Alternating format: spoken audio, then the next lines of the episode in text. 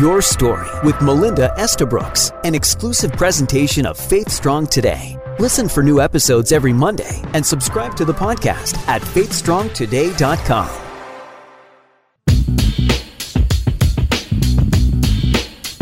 Our stories have the power to connect us, to inspire us, and give us courage. On Your Story with Melinda, your story matters.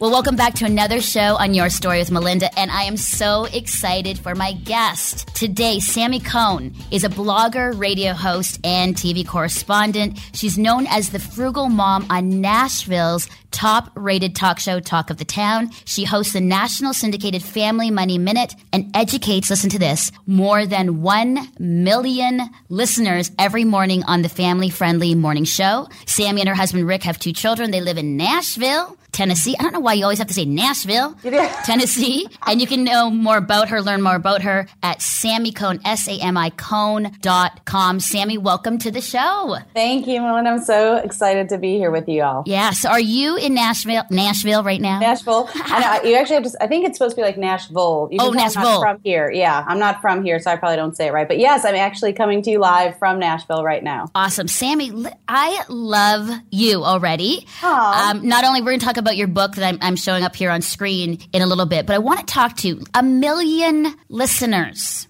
Did you ever think at, in the beginning of your life, and I say beginning, as a young girl, that you would be a blogger, radio host, TV correspondent, educating a million people? Like, that kind of blows me away. Tell me about that. Did you want to be that, like in TV and in media, or did you just kind of stumble upon it? A little bit of both, I would say. I mean, I'd be lying if I didn't say that I've always been a little bit of a, I guess they called me Sammy Hammy when I was a little kid.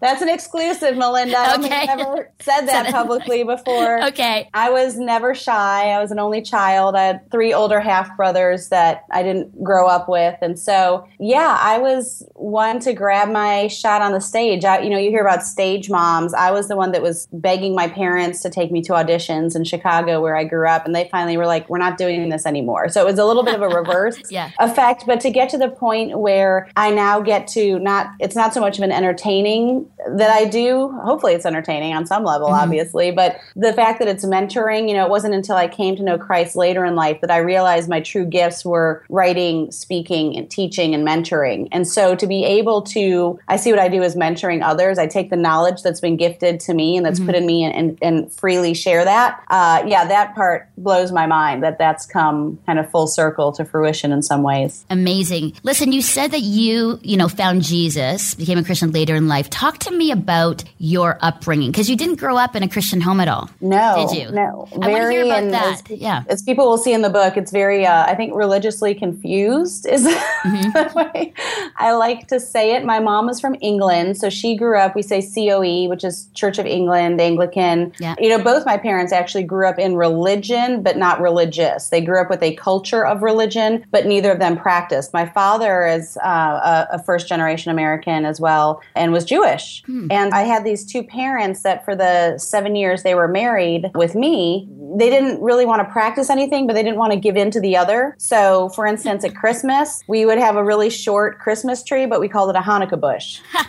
I mean, like, so we still, I can still Baruch atah Adonai, I can do the Hanukkah prayer, but I, then I didn't actually get eight. You're supposed to get a gift on each night of Hanukkah. Yeah. I didn't get eight gifts. So I oh. kind of feel like I got a little gypped on each side of it. But yeah. really, it just made me not want anything. You know, if my mom ever talked about going to church, I'm like, no, I think I'm going to be Jewish. If my dad ever talked about going to temple, I was like, nah, I think I'm going to be Christian. That works out perfectly, though. Right? Yeah. Kind of pit them, I was, you know, the the bitter child of divorce. You know, yeah, not really, but it, it was it was one of those things where, especially during my teenage years, after my parents got divorced, and I grew up in a mostly Catholic community in Chicago. You know, I'd go with my friends to CCD, and I would count how long they were in confession for. You know, it was just yeah. this really interesting mix of a lot of rules that I saw, and you know, regulations on holidays, but I never knew any God. I never knew Jesus until later in life. So, what brought you there? Because I think I, I love everybody's story of how they found Jesus because it's sure. it's always very unique, and the stories are wild for the people that I've interviewed. But how did you you how'd you finally say, okay, you know what, I want to follow him? Yeah, He's legit. I dabbled in church. I'll say that you know mm-hmm. through high school, college, that sort of thing. But my getting to know you experience, my true conversion experience, was after I had finished my master's degree. I became a professional tennis player, and really? my career ended when I was living in the Bahamas uh, due to a back injury. So I moved to Florida, where my mom was then living, and while I was there rehabbing, of course, I didn't want to be bored. I started working in professional baseball because that's what you do when you're young and single, right? so I was working at, at the time, it was the spring training home for the Montreal Expos and the St. Louis Cardinals. And like any good Chicago girl, I hated the Cardinals with a passion. Yeah. Yeah. This is about 99, 2000, and they were on top, and it was the McGwire era. So I did whatever I could to stay as far away from that bullpen as possible, mm-hmm. which led me to the Expos. They were horrible. So no, you know, they had really no airs about them. No one was, you know, clamoring for any autographs. Mm-hmm. And I speak French, Montreal, they, you know, French. So it was, it was just one of those comfortable places for me to be. Well, there was a player there that kind of put his arm around me and was like, I'll protect you from these big, bad baseball players and I'll show you the ropes. Long story short, we ended up in a relationship, even though I said I would never get involved with a baseball player. Uh, a few months in, I found out he was married. Hmm. And it rocked my world. Yeah. It just caused me to just, I was like, how did I get here? Who am I? You know, it just, everything that I knew, I thought I knew about myself became challenged. Mm-hmm. And I literally called a pastor of a local church I had sold season tickets to and said, can I come talk to you? I'm just, I need something. I need someone. I, you know, I don't know where I am, who I am. So of course he obliged and I went into his office. And at the end of our, our meeting, he said, I want you to take a week to fast and pray. And I was like, like, like break it down for the non-church. Like, what is that? Yeah. What does that mean? Yeah. He said, during your lunch hour, close the door to your office, don't eat, sit quietly, talk out loud to God, read the Bible, just wait, wait expectantly. And at the end of that week, it was April 20th of 2000, I literally heard God say, whether or not people like you or dislike you, they'll respect you when you live a consistent life for me. Ooh, and as wow. someone that had grown up as this consummate people pleaser, wanting everyone to like me, looking for love in all the wrong places, it was like this weight had just lifted off my shoulder. So that was, wow. I guess, 16 years ago now, and it's just been a, a race to to find him, and then you know anything that I do ever since. Sami, I love your authenticity about that. Thank you know, because you. a lot of times we don't want to tell the story, like we don't want Right. to tell the true story about that, because it's like what.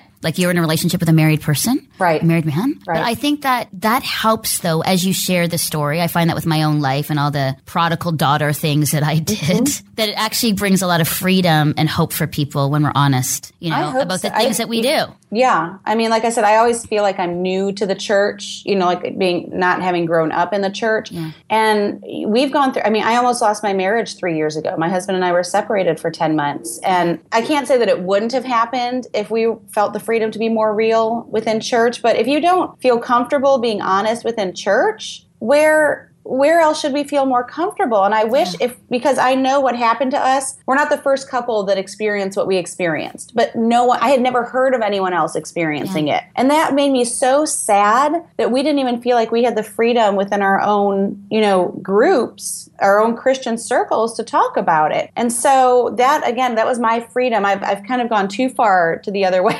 sometimes where before Christ I was so careful about what I presented to people and then I kind of went to the other side of here's all of me. You Yeah. know, I, I think there has to be a happy medium. But I agree with you, Melinda. I think there would be a lot more help uh, within the church that I hope would then spill out outside of the church if we were able to not just air our dirty laundry and gossip, but be able to say when we walk through the doors and someone says, Welcome, how are you? Yeah. Say, you know what? I- I'm kind of crappy right now, honestly. Like I'm hurting. I'm I need help. And someone not just say, Oh, oh, oh, oh, okay, uh, um, I'll pray for you Yeah. you know that's what makes people clam up again so Preach that's a bigger sister. story yeah, I know. You know what? You need to come back because I think it's the same thing when I was going through my divorce, but even through the struggle of my own marriage, I didn't want to tell anybody. Mm-hmm. Right. Because, you know, like I'm in ministry, I'm on national television. If I tell people like my marriage is crumbling, what will they think of me? I mean, can you imagine? Like here I am going, preaching out that we need to be open, honest within the church context, the body of Christ, unity, support. And I'm terrified to tell Mm. anybody that I'm struggling. And then, you know, when my marriage did dissolve and went through the divorce, I will say though, and I, and I say this as I speak, you know, across Canada, that people responded in such huge ways. Like, Sami, I had letters, phone calls, emails saying, finally somebody is talking openly about this. But right. I was like terrified. And I remember God saying to me, God saying to me, you know what? You need to speak this. I'll give you some time not to share it, but one day I'm going to have you say it. I'm like, I don't want to talk about it. I don't want to talk about the divorce and my, my failure. Right. And he said, well, it's not, you know, your story, it's mine. And, and that's like, exactly Shoot. it. Yeah. I think that the hard lines is, you know, what to share and when to share it. Yeah. You know, I was pretty open to a point, even as we were going through it, because I, I'm, like I said, I'm on TV, I'm on radio, I do a daily dashboard video yeah. every weekday. And I'm like, I'm not going to pretend like I'm okay. Now, that being said, I'm not going to share every detail. And I still haven't shared every detail because I realized, even in the midst of my pain and my hurt and my anger, this is our story. Yeah. And if I believe that God is a God of hope and I believe that we can be reconciled, and I know that this is my, not just my husband, but my children's father, I'm not going to air something. And when I say air, so I mean speak anything, regardless of if it's on camera or not, that I can't take back. Yeah, absolutely. And so there's a fine line between saying, I'm not okay and I have to be okay with not being okay because I have hope and you know but I just need you to know I'm not okay right now while also saying can you believe this is what we did da da da da da da da and yeah. so we still haven't shared our whole story because it's not just my story and I think that's the problem is that sometimes people upchuck everything without realizing all the levels of people that it yeah. affects you know my yeah, kids good. were 7 and 8 when this was all happening they needed to know an age appropriate amount of what was going on on. This past Valentine's Day, which was, like I said, about a three year anniversary for us, we sat down and even on Valentine's Day said to our kids, Look, remember when this was going on? What do you remember from it? And we took a kind of a temperature read and we're like, That was true. However, there's a little bit more that we didn't share at the time because of your age. And again, we didn't tell them everything, but we told them a little bit more. Yeah. And as they, because they're 10 and 11 now. So as they get older into their teenage years, I know my son, my, fa- my husband's going to have deeper conversations with our son. I'm going to have deeper conversations with our daughter. But it's an ongoing conversation, both with the parties involved as well as it needs to be with the church as a as a whole. Absolutely, Sami. You know, from you know somebody in the media, mm-hmm. in like TV, radio, podcasting. I guess I'm just talking to you. How do you kind of protect yourself? I mean, you're a mm-hmm. Christian woman. How do you protect yourself from all the kind of expectation, people recognizing you, you in the spotlight, and in your own sort of faith walk? Because I mean, sure. I you know, it's it's great to talk with somebody who's in the same place because some people understand it, some people don't. You know, they put you at celebrity status sometimes, and you're like, oh my goodness, I'm I'm not that. But you kind of mm-hmm. have to walk in a different sort of almost arena in a way. How do you how do you do it well? You know, it's your own sort of like spiritual walk with Jesus.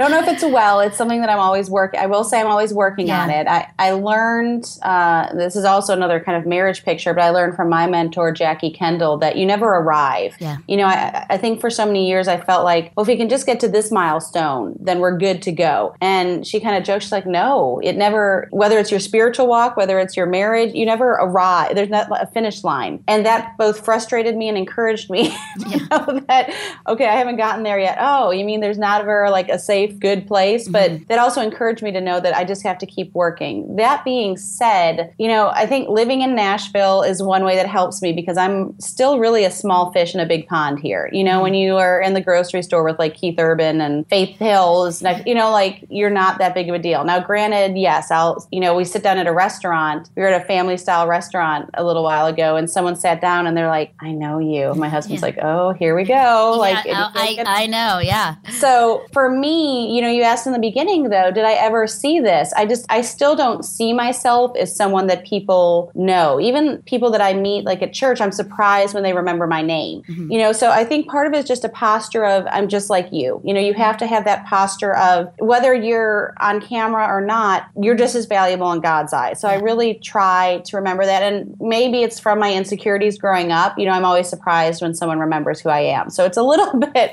of that from a how do you carry yourself. Um, I'll tell you, having a book about raising your kids definitely helps keep me on track mm-hmm. when I'm in public because I know people are like, wait, didn't you write that parenting book? You weren't just yelling at your kids, were you? I'm You're like, like no, Shoot. no, that wasn't me. Yeah. So yeah, that def- that definitely helps. But I will say, I just it's not a one and done thing. You know, mm-hmm. I st- I took a big step back because my book was coming out in January, for instance, because my husband travels a lot. I had to really uh, take a step back this you know past six months to know that my first priority is my family. So you know, I'm an adjunct professor. I didn't teach on campus this term. I help with other blogger. I help other companies with their blogger relations. I stepped back from all those side jobs, and I knew that was just a season that I had to do so that I could put my family and my faith first. And you know, to be candid, I host an online small group again because this was an interesting season we were in. We couldn't be in a physical location, so I at our church at Crosspoint here, you know, I said, "Can we do an online small group?" And we've been doing that now for a couple years. But this season, you know, even just Wednesday night, two nights ago, I said, "Look, you guys, are you guys reading your Bible every day?" Because I'll be honest, we're doing a how to be a disciple study, and it challenged us and said, you know, sometimes we spend more times on podcasts, on devotions, mm-hmm. really good things, but we're not getting in our Bible every day. And I just stood up and I was like, look, I'm the first to admit I'm such a voracious learner and reader that I'll spend more time in commentaries and things than the word itself. And so we yeah. literally challenged each other. We've been doing it every morning to say, let's just let's read through James this week because that was the last study we did. Let's not just say we did this study, check it off, and move on. Let's go back and let's actually read through James again this week so that we're turning the pages of our actual physical Bible each day because we all admitted we had gotten away from it and we weren't doing it every day. That's so awesome. that's kind of a long answer. Yeah, but. no, but that's good. Listen, you talked a lot about the book, and I love this book. This is the book, Raising Uncommon Kids. I want our viewers to see it. 12 biblical traits you need to raise selfless kids. I've read through it, Sami. Really great. As I move into getting married, I've, you know, Sophie and Nathan are going to be, you know, kids that I'm going to be impacting and influencing. It was, it, it was such a great resource for me. Thank you. Uh, let's tease our listeners and viewers about it because we can't go through 12 right. of the biblical traits. But why did you write this? Let's start off with that just quick. Why would you write, write raising uncommon kids and that you felt that there was a need to raise selfless kids? Why is that? Well, obviously it's because I'm doing it perfectly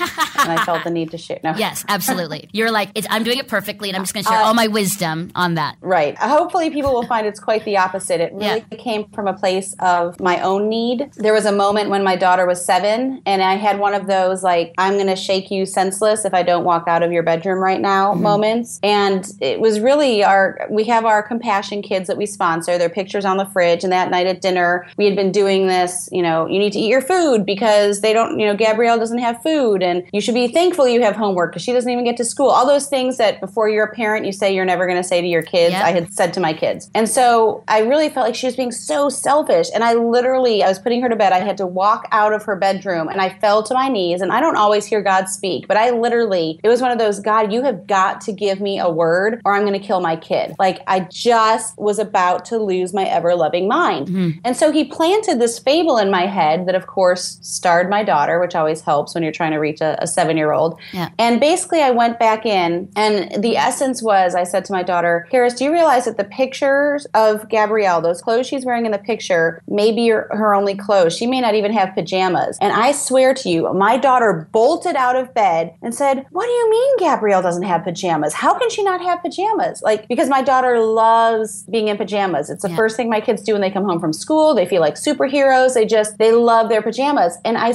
kind of sat in this silent amazement, realizing not that she didn't care that she wasn't being fed, but like, you know, malnourishment, not getting to go to school, not living with your parents, that didn't touch her. But not having pajamas all of a sudden made her want to start this like worldwide help organization. And so it made me realize that I need to get to know my kids better. Mm-hmm. And it, it also dawned on me that everything that I was doing that was selfless or volunteer in nature, you know, tithing, you know, there's not a lot of volunteer opportunities for kids. My kids weren't seeing that. So I needed to start modeling that behavior starting within our own home because let's face it, our kids are not going to be compassionate if they don't even know what it means to be loving and respectful inside of the four walls of our home. So yeah. that that was the jumping off point for this. Well, what I think is so convicting, Sami, is that you say the key to raising uncommon kids starts with you. Mm-hmm. Shoot. Yeah, really? right? really? It starts with me?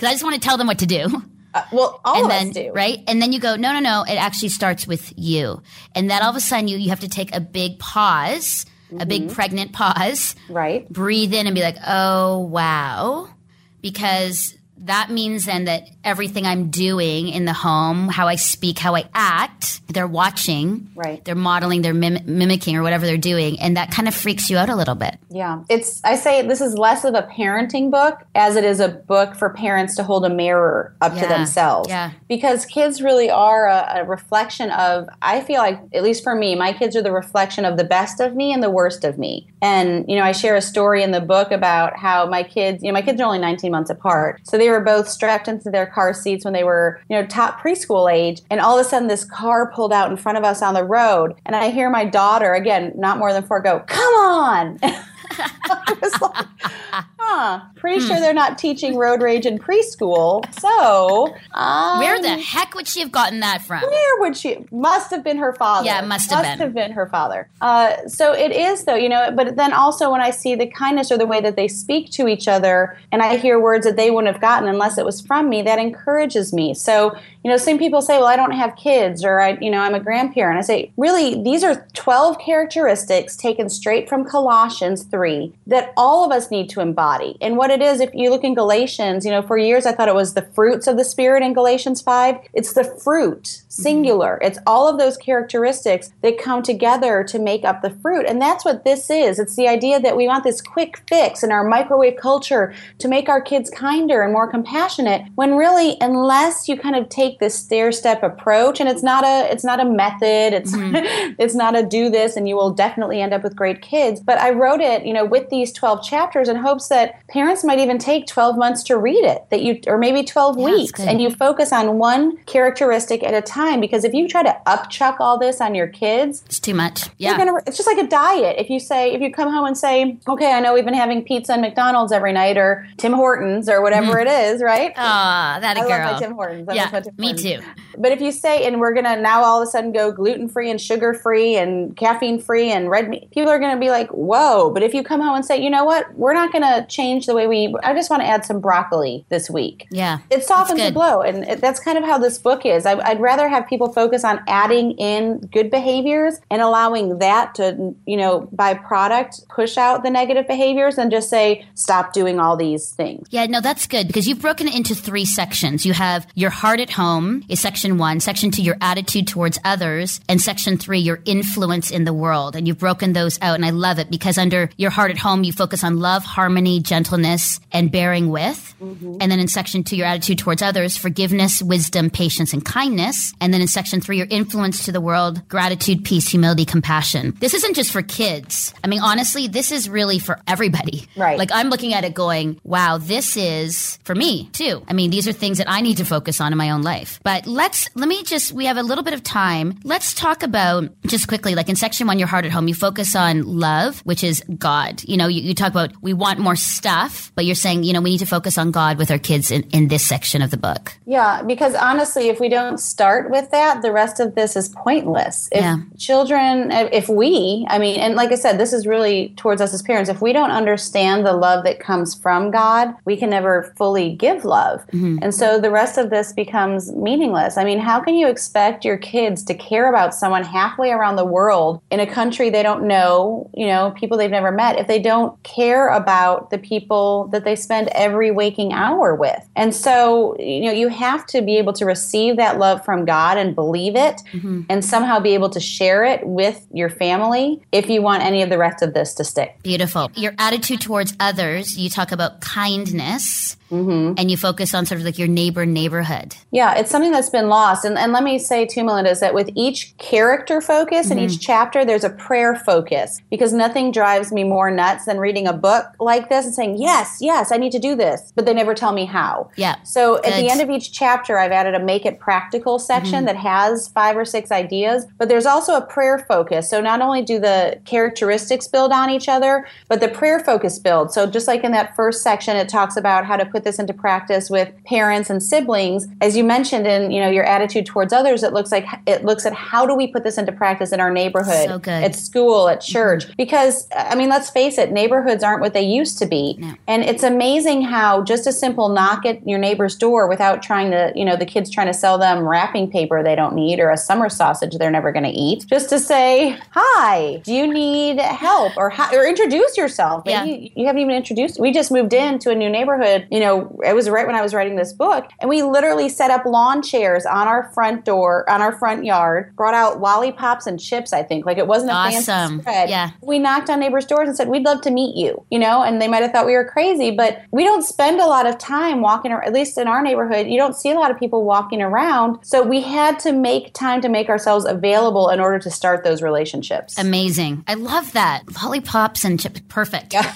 and, and finally, in the third section, your influence in the world. Uh, you have gratitude for the city and then compassion for the world. I mean, those are just two of them, but right. those are great ones too. I love those. Yeah. Well, and like I said, I end with compassion because I, I pray that's, you know, the culmination of what we're doing. And when you get, you know, we talk about this is important for us, but what I realized in my kids is that they don't feel like they have the two things that are most valuable in our society, which are time and money, mm-hmm. right? Our kids feel like, well, they don't have their own money except for what they get for birthdays or odd jobs around the house, you know, until teenage, even teenagers that are working, you know, they don't have a lot of extra to give. Time, we kind of lord over their time, mm-hmm. right? When until they're 18. So they felt kind of like, well, this isn't for me because it doesn't apply to me because I have nothing to give. And so through the book, like I said, there's a lot of ways, even practical ways for teenagers. You know, I talk about in that last chapter of compassion, help your kids to use social media for good. If they yeah, have a, a smartphone, pick a cause that they're really, you know, passionate about and just say, you know, for that day on Instagram or Snapchat or whatever the kids are into, you know, these yeah. days, you know, dedicate your feed. Tell your tell your friends, look, I'm taking 24 hours to help spread the cause of of you know Compassion International or you know of Operation Christmas Child or to help abolish you know human sex trafficking. And instead of taking selfies and duck faces and, mm, and look at my lipstick, yeah. right? Yep, exactly. Start you know taking pictures and you know screenshots of this cause that even if it affects one of your friends or one person or that hashtag gets known by someone that never knew it, that's something. Yeah. You know, that's something that wasn't before. So we have to stop feeling like, you know, we have to be a YouTube star in order to make a difference. Or, you know, our kids are growing up in this really social media saturated world. And I, as a blogger, I can't, you know, poo poo it away by any means. I can't believe I just said poo poo it away. But I like it. It's good. we also, we can harness it for yeah. good. We just have to be willing to think, you know, creatively about how we can help others in ways we haven't before. Beautiful. Sami Cone, what a pleasure it was to talk with you. you. you. need to come up to Toronto. I would love to. You need to hang out because you've got a little bit of connection with Canada, which I love. Yes. But for our listeners and viewers, samicone.com. You have the Daily Dash blog. You can listen to her on the radio. You are an incredible woman. Thank you for your honesty. Thank you for this book. Go out and get this book, everybody. It will really help you with your kids, in your marriage. Wonderful. We'll have to have you back, Sami, very soon. Okay, take care. Thanks so much. Thank you.